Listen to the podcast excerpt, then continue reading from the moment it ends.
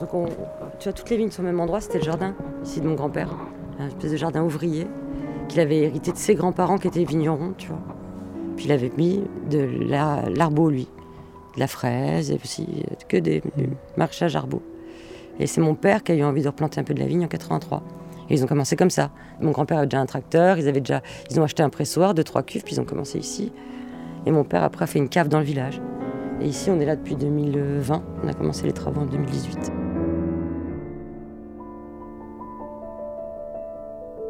Moi, c'est Eve Maurice. Euh, on est au domaine Les Béliers, sur le lieu dit Les Béliers.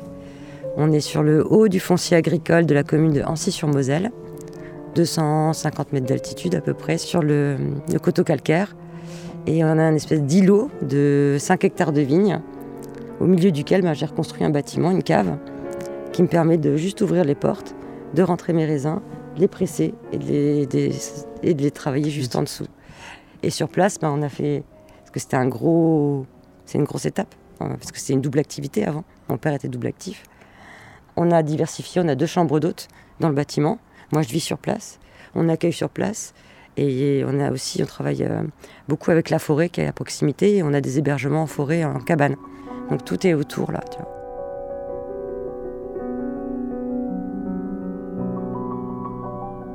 Là, on est à 15 minutes au sud-ouest de Metz. Et donc à, Vignoble périurbain, on n'est pas loin de la ville. Il y a encore le train qui passe dans le village, tu peux encore aller à Metz en train. Et, euh, mais par contre, on est complètement euh, dans la verdure et la forêt. Donc euh, c'est une renaissance un petit peu de, revoir la vigne revenir ici. Ça a été complètement planté jusqu'au village. Tu voyais le village d'ici en fait. Là maintenant tout est enfriché. Mais Ancy, c'est une des plus grosses communes viticoles de la Moselle. Tu as 650 hectares à peu près qui sont en zone d'appellation euh, sur euh, le département. Tu as à peine 80 hectares qui sont plantés. Et dans ce potentiel de 650 hectares, en il y a à peu près 120 hectares. Donc, euh, et sur toute la commune, je pense qu'aujourd'hui, on est 4 vignerons. Il y a 18 hectares plantés. C'est beaucoup de friches. Après, c'est tout nouveau. Tu vois, il y, a, plein de trucs à refaire mais ça permet de partir de quelque chose de neutre, de, de, frais. De, t'es, voilà, entouré de la forêt, tu es entouré des friches, tu n'as pas de voisins, donc tu es responsable de tes choix. Tu réécris une histoire. Et ce qui est rigolo, c'est que bah, déjà, il faut réouvrir le paysage, parce que quand, quand c'est complètement enfriché, bah, la, la, la, la forêt, elle redescend et tu veux, c'est de, la monoculture de friche en fait. Tu T'as plus plus d'ouverture de paysage, as plus. Euh, et donc du coup, d'avoir réouvert des petits îlots viticoles comme ça dans, sur, sur la côte, bah tu vois des, tu vois par exemple euh, le rapace qui fait du surplace, euh, le, mhm. je sais plus son nom, j'ai perdu son nom. Lui, il est que dans les milieux ouverts, tu vois. Il vient que dans les milieux ouverts. Donc du coup, on le revoit apparaître au-dessus des vignes. Et en fait, pareil, c'est un coteau, tout est en. Il n'y a jamais eu de remembrement sur les côtes de Moselle. Contrairement à tous les espaces de grande culture où il y a eu des, grandes parcelles qui ont été créées. Ici, c'est des micro-parcelles. Euh, es sur une grosse parcelle, tu es, 10 arts. Quoi. Et en fait, ben, pour remembrer ce foncier, c'est super compliqué, c'est super long. Tu as beaucoup d'héritiers sur une toute petite parcelle, donc il y, a plein d'endroits où on n'a même pas retrouvé les héritiers. Donc j'avais des trous dans le parcellaire de mon îlot, tu vois, mais des petites parcelles euh, de, tu sais 5 arts, 10 arts au milieu. Et en fait, ben, on a demandé euh, à certains des héritiers si on pouvait moins la nettoyer, et on les a laissés en prairie permanente. Et au début, je me dis, ah, c'est un peu bête, tu vois. Et en fait, ça, ça rouvre, ça fait encore, c'est de la prairie calcaire. Et on revoit des, des espèces bah, qu'on ne voyait pas parce qu'il n'y avait plus de prairie sur le coteau. On a replanté un peu, on a beaucoup enlevé de fruitiers parce que mon grand-père, il avait pas mal de poires Williams pour de la distille à l'époque. Mmh. Et t'as plus, plus grand monde hein, qui distille la poire. Euh, ça, c'était euh, c'était beaucoup, ils avaient tous euh, son âge, mes clients poires. Puis mmh. les poires, tu ramasses, fallait tout ramasser avant. Les guêpes, elles se foutaient là-dedans, après elles allaient sur les raisins. C'était compliqué sur une grosse surface. Fallait vite, vite, vite aller faire les tonneaux, ramasser les poires, quoi. Donc du coup, ça, on s'est séparé, mais j'ai gardé plutôt de la pomme, puis tout ce qui est coin, euh, mirabelle, quetch. Euh. Puis on en replante, on replante des, fruitiers, mais différemment. Plutôt en mode et, tu vois, sur les bords de domaine, au milieu, euh, sur des, parcelles où on ne souhaite pas planter. la parcelle où il y a les millers turgot, bah, c'est là que tu as le cognacier. Il y a, y a, des endroits, il y a des cerisiers. Ça, voilà. Et ça, ça fait le souvenir un peu du, de ce, que c'était avant, et puis ben, de, la dominance maintenant de la vigne sur, le, sur le domaine. Quoi.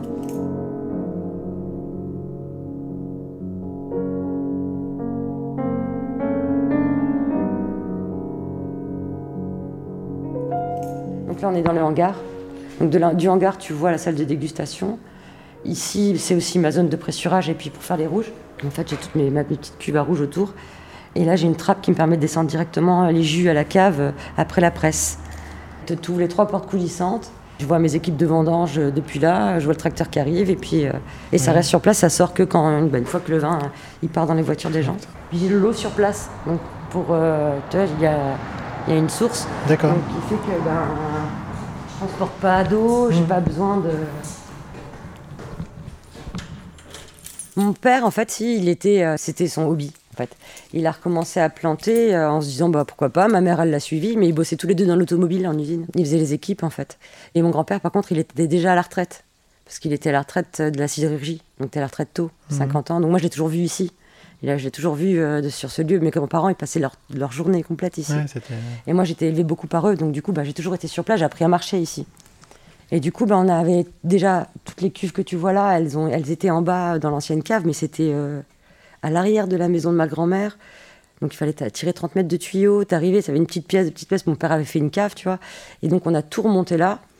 Euh, il n'y a plus rien en bas maintenant et on fait tout ici en fait. Donc une fois que c'est pressé, ça descend dans les batteries. Donc je travaille mmh. euh, ben, avec, principalement avec les Cuvinax. Les premières que mon père avait rachetées, c'est les fibres de verre. Du coup après, ben, il y a le, les élevages en bois, donc en fût, donc ou de la barrique ou du 500 litres.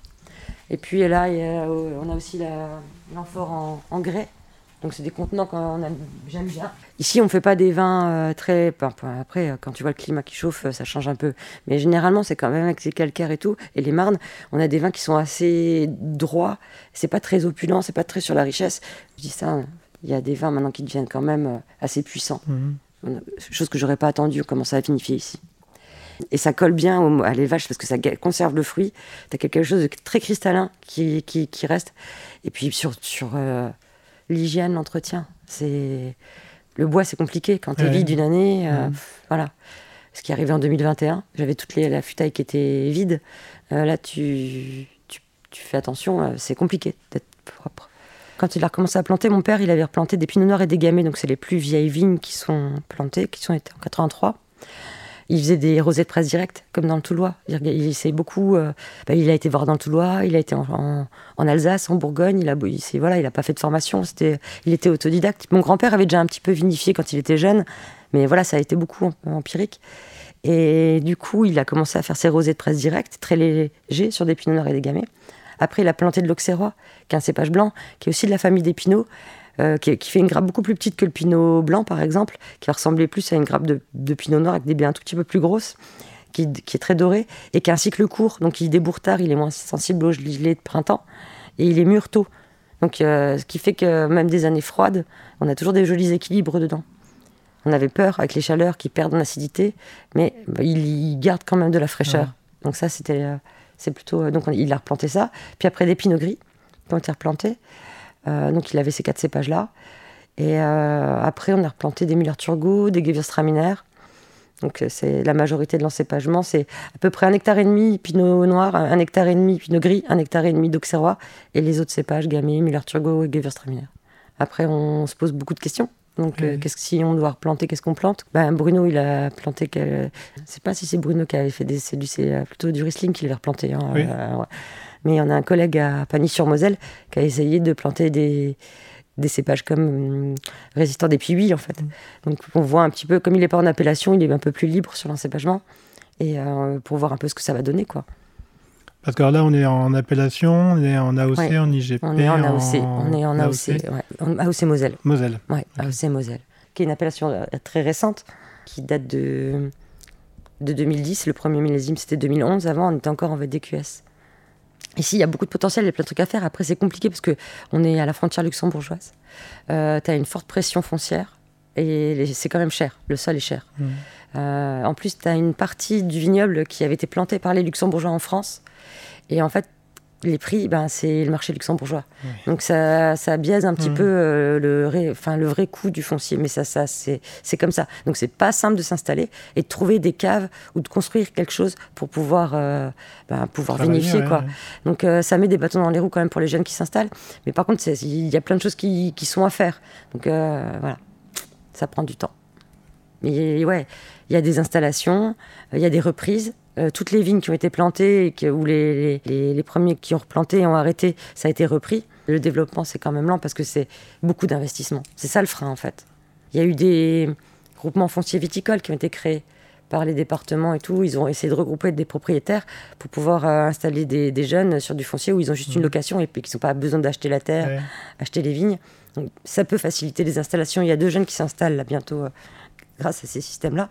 Et c'est un système qui a été fait dans le Toulois. C'est comme ça que s'est installé aussi euh, deux vignerons dans le. Toulois.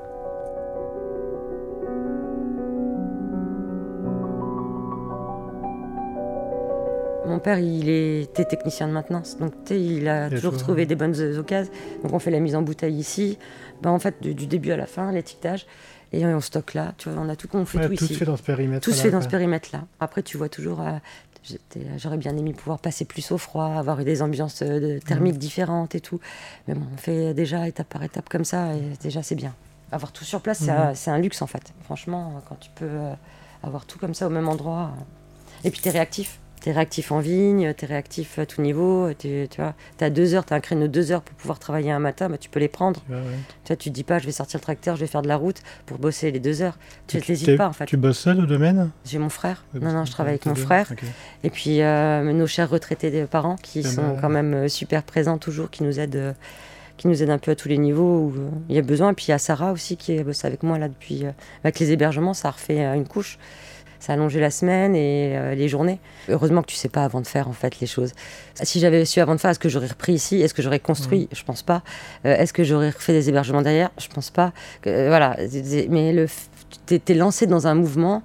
T'aimes bien faire tes vins, t'aimes ton endroit, t'aimes où t'es, t'as envie de le développer, t'as envie d'avancer et de pouvoir être bien installé. Parce que tu sais, tu perds énormément de temps en logistique dès que tu dois faire une demi-journée de rangement pour mmh. pouvoir commencer à faire un truc, c'est compliqué.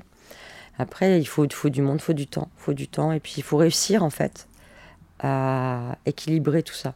J'ai eu dix années là, c'était le rush constant quoi. Là maintenant, le but c'est de faire avec ce qu'on a. Et là en ce moment, euh, tu as quand même un contexte général qui fait que je me dis, hmm, bah, peut-être qu'on va se détendre un peu, puis on va, faire, on va déjà apprécier ce qui a été fait. Tu vois, c'est déjà une bonne chose. On va prendre quelques bouteilles, peut-être goûter aussi. Euh, tu veux peut-être goûter quelque chose je sais pas ce que j'ai en haut, alors je vais quand même prendre un bout de truc. Qu'est-ce que je pourrais faire goûter? Je vais faire goûter la macération de Pinot J'ai goûté les vins hier, euh, alors je sais pas si c'était moi qui l'ai décidé. On va goûter ensemble, comme ça peut-être ça, ça va me détendre. J'avais euh, commencé un chantier de plantation pour mettre des fruitiers devant, là, près du, à l'entrée? J'ai des pommiers, et puis je voulais remettre un peu de la charmie, et puis des érables champêtres. Mmh. Et, et, puis le jour où ils ont sont venus avec la pelle pour faire les trous, bah, c'est le jour où il y a gelé, le lendemain. Il faisait moins 10, donc ils ont fait les trous, ça a été. Et puis le lendemain, ils ne pouvaient pas, pouvaient pas planter, il faisait trop froid. Donc après, vas-y, pour. Euh, ils viennent demain, ils seront plantés demain. Donc on les a mis là, je les humidifie, j'espère que ça mmh. va aller. Donc là, en fait, c'était sur une macération de pinot gris. Donc c'est un cépage qui a la peau rose et qui a le jus euh, blanc. Et en fait, tu vois, ça a fait euh, presque un, un rouge, en fait. Un blues, tu vois, un, tu vois, un, blues, ouais. Donc ça, c'est rigolo à goûter. C'est la première fois que je fais. Et euh, on va prendre... Qu'est-ce que, que je n'aurais pas goûté? En ce moment, 2021, j'ai fait que des blancs.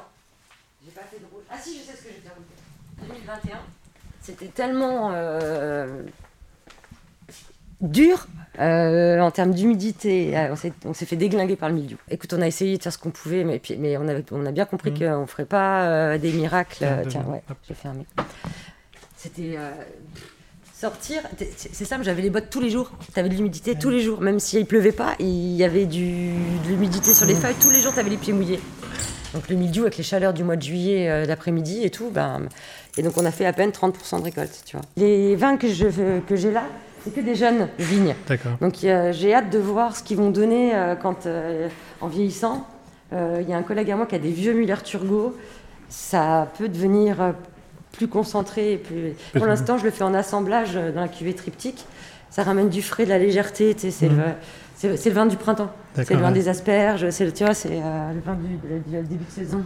Et donc 2021, jusqu'au dernier moment, je me suis dit, ouais, avec mes rouges bah, je, vais peut-être pouvoir faire une cuve, machin. Euh. Et euh, quand ils m'ont ramené, quand euh, vraiment j'ai vu les bacs, je commençais à retrier les bacs au pressoir, alors que les mecs ils avaient une plombe déjà à trier en vigne et tout. je commençais à retrier mes bacs devant le devant la, enfin avant de dégrapper. Et je me dis c'est pas la peine, je, je, vais pas faire ça. Et donc du coup je me suis dit bah tant pis, on va presser direct et on fera des rosés cette année et puis c'est tout, puis il y aura pas de rouge en 2021. Et donc je presse, je, je, je fais gaffe, justement, j'essaie de vraiment avoir le moins de macération possible. Tu avais déjà le côté un peu euh, acétique sur les mmh. bacs, c'était vraiment compliqué. Hop, je presse direct, j'unifie, et sauf que c'était blanc quoi. C'est la ligne, elle sortir. C'est l'année où j'ai perdu ma grand-mère, tu vois. Donc c'est la cuvée Iris, c'est un peu un hommage du coup à ma grand-mère. Je la ferai qu'une fois, tu vois, j'espère. Parce que c'est c'était un tout, tu vois, c'était vraiment un moment de vie, quoi, ce, vin. Et en fait, euh, bah, c'est super léger. Ça fait 11,5 euh, d'alcool, tu vois. Mais par contre, je trouve que ça. C'est à part, ça, ça ressemble pas au blanc, ça, je, bah, je laissais goûter au lieu de parler. Clac, tiens. Et là, cette année, ça a été? Bah, C'était le jour et la nuit pas une goutte d'eau. pas une goutte d'eau. Alors l'année dernière, on s'est pris la goutte froide, de la flotte tout le temps, on a pu savoir quoi faire. Et cette année, il n'y a pas tombé une goutte. Il a commencé à pleuvoir un petit peu début septembre quand on a fait les vendanges en fait. Mm. Donc euh, l'herbe a reverdi, mais sinon c'était de la paille. Euh, c'était ultra chaud, euh, ultra chaud, ultra chaud. Mais les raisins ont bien tenu le coup, je trouve. Et la vigne aussi. Elle était belle, elle était verte. Tu vois, la PAC, il n'y a pas eu des coups. On n'est pas monté, on est monté une fois comme ça à 40-42, où ça a un tout petit peu brûlé, mais Très léger. 2019, ça avait cramé, cramé, cramé. C'était brûlé, brûlé, brûlé. À l'ouest, c'était complètement brûlé. Mais là, euh, non, ça allait. La vigne, elle était belle, elle était verte. T'avais pas l'impression qu'elle était en souffrance. J'ai pas l'impression qu'elle était en stress. Donc j'étais contente.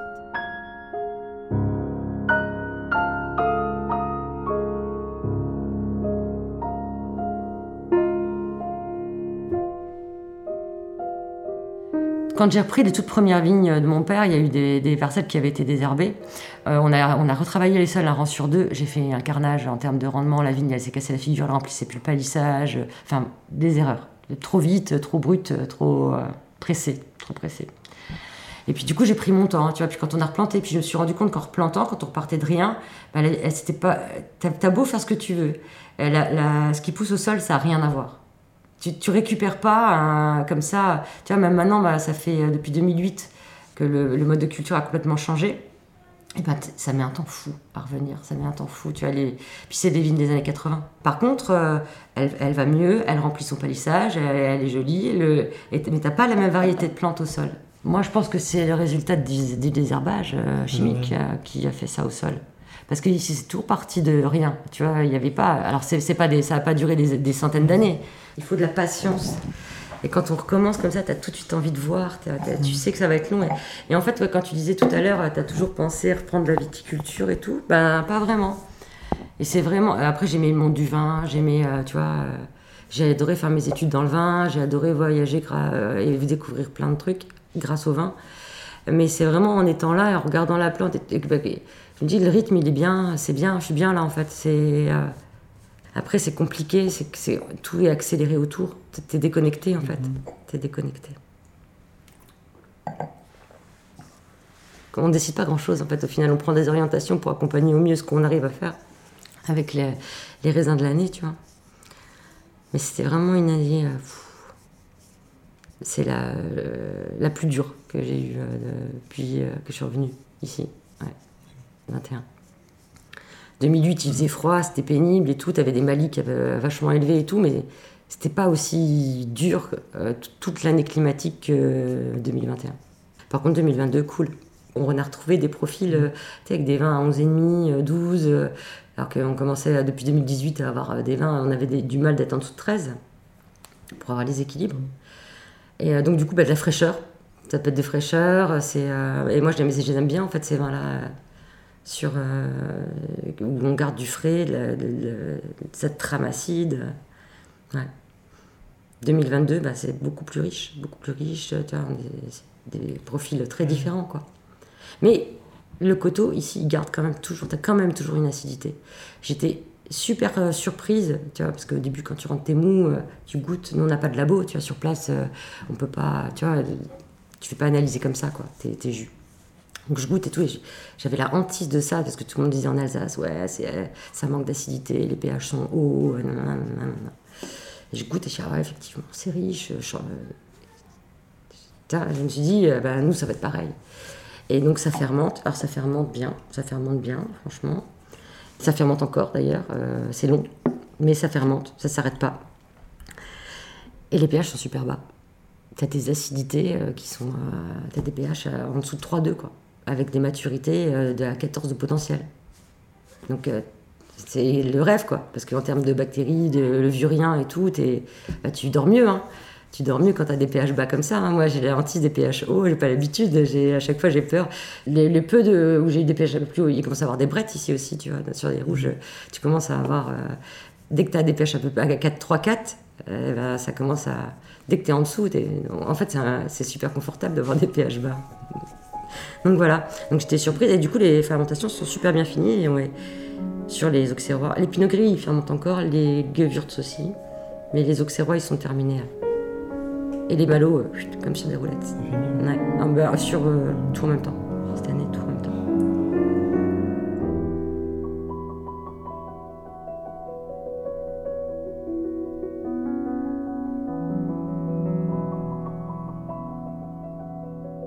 On est quand même beaucoup, tous, à avoir développé euh, nos vignes, notre endroit, un peu dans notre coin quand même. C'est. T'es loin, tu peux pas trop pas partager euh, sur des achats de matériel, c'est compliqué, tu vois. Tu as intérêt d'être sacrément autonome. Il n'y a, pas de filière. Il n'y a pas de filière. T'as pas un mec qui peut te dépanner le tracteur euh, dans le village. Hein. Es, le tracteur, tu prends un camion, tu l'emmènes en Alsace, tu le fais réparer en Alsace, il est bloqué trois semaines. Hein. Si t'as un camion qui pète au palissage, ben, t'es bien embêté. Ce qui m'est arrivé. Euh, après, ça, voilà, on court, mais ça, ça le fait. Mais c'est voilà. Les analyses, c'est pareil. Si tu veux faire une analyse, t'as pas un labo de microbio qui va te dire ah bah, fais gaffe là. Hein.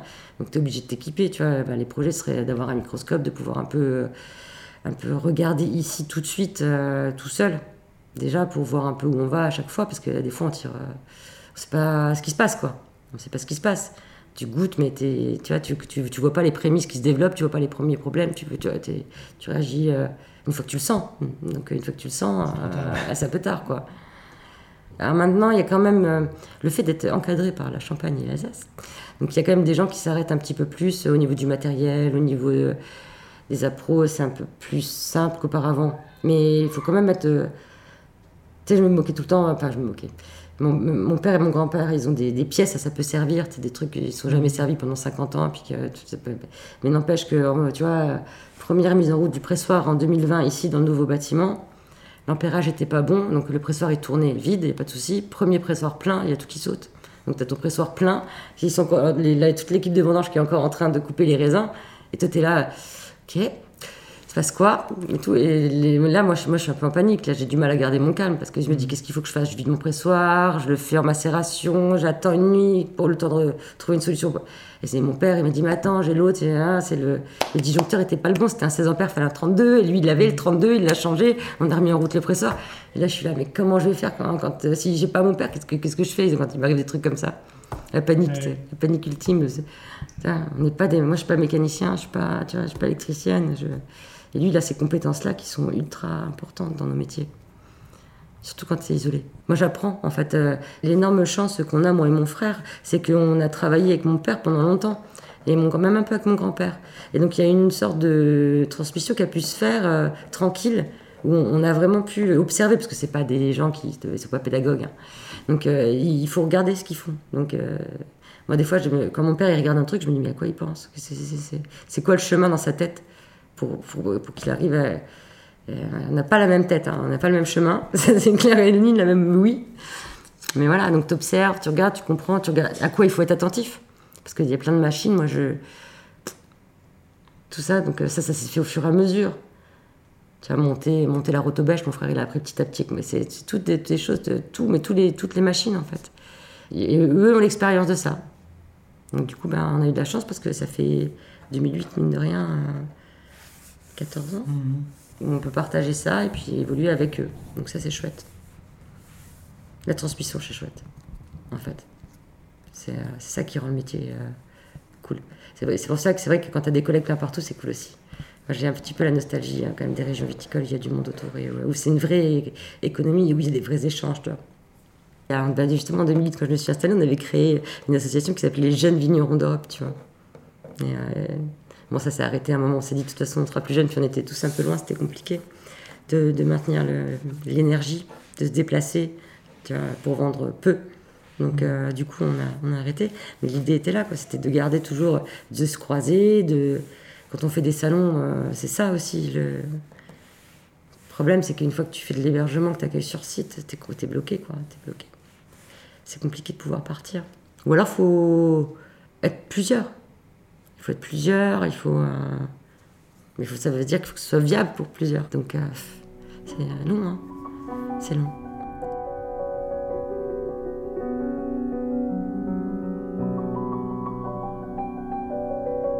Les vins de Moselle allemands sont hyper connus, mhm. finalement, et à ses côtés en plus. Mhm. C'est vrai que le côté français, du moins. ça a toujours été planté. Ça a toujours été planté. Il n'y a pas eu de rupture dans l'histoire.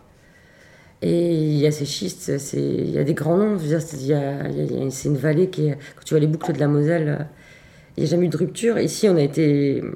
Ça a été beaucoup ballotté, en fait. Euh, il y a eu des vraies ruptures. Des vraies ruptures de savoir, des vraies ruptures de après, le ça n'a pas été replanté parce que tu as eu la guerre de, 14. Euh, derrière, ils sont revenus. Euh, entre les deux guerres, il y en a quelques-uns qui ont replanté un peu de la vigne en Lorraine, mais elle est même pas 10% de ce qu'il y avait euh, avant. Et puis après, après ben, les gens ils sont partis travailler au chemin de fer, ils sont partis travailler aux usines, les congés payés. le climat il est compliqué ici. Hein. Il y a des, enfin, je dis pas que c'est moins compliqué ailleurs. Hein. C'est pas sûr d'avoir un revenu quoi. Hein. c'est propice à. Donc, euh, si tu as une facilité, que tu peux aller bosser à l'usine et que tu as un revenu tous les mois, euh, bah, les gens sont partis. Ils ont gardé d'où les jardins ouvriers et d'où la manière dont ça a perduré, mais pour la famille.